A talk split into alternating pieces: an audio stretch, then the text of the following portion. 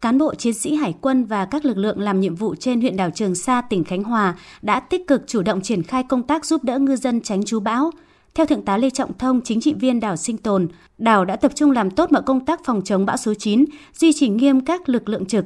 đã hiệp đồng chặt chẽ với lực lượng Âu tàu để hướng dẫn tàu vào Âu neo đậu an toàn.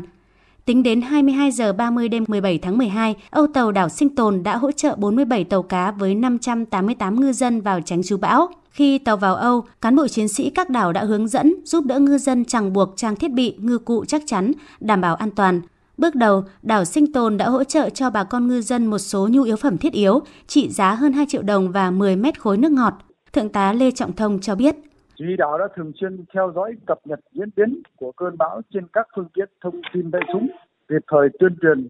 phổ biến cho cán bộ, chiến sĩ, nhân dân, các lực lượng trên đảo và ngư dân tránh trú trong ô tàu nắm được. Trong những ngày tới thì chúng tôi tiếp tục theo dõi diễn biến của cơn bão, sẵn sàng các phương án để giúp đỡ ngư dân. Tại đảo Song Tử Tây, tính đến 23 giờ đêm ngày 17 tháng 12, có 15 tàu cá của tỉnh Phú Yên vào tránh trú cán bộ chiến sĩ đảo Song Tử Tây và nhân viên Âu Tàu đã hướng dẫn bố trí chỗ neo đậu, giúp bà con chẳng buộc an toàn cho tàu thuyền, đồng thời bố trí chỗ ăn nghỉ và đảm bảo các nhu yếu phẩm cho 84 ngư dân tại làng trài. Thượng tá Trần Văn Hùng, chính trị viên đảo Song Tử Tây cho biết cán bộ và chiến sĩ trên đảo Song Tử Tây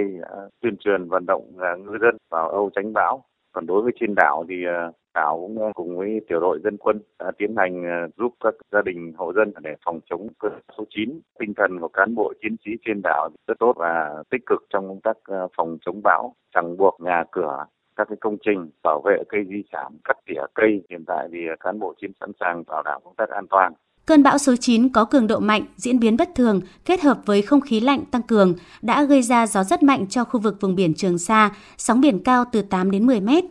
Cán bộ chiến sĩ ở các đảo Âu Tàu, Làng Trài ở Trường Sa đã chuẩn bị đầy đủ các phương án ứng phó khi có tình huống, sẵn sàng tham gia nhiệm vụ cứu hộ cứu nạn, sơ tán ngư dân lên đảo khi có lệnh. Quá trình giúp ngư dân vào tránh trú bão, cán bộ chiến sĩ đảm bảo công tác an toàn phòng chống bão cũng như trong phòng chống dịch COVID-19.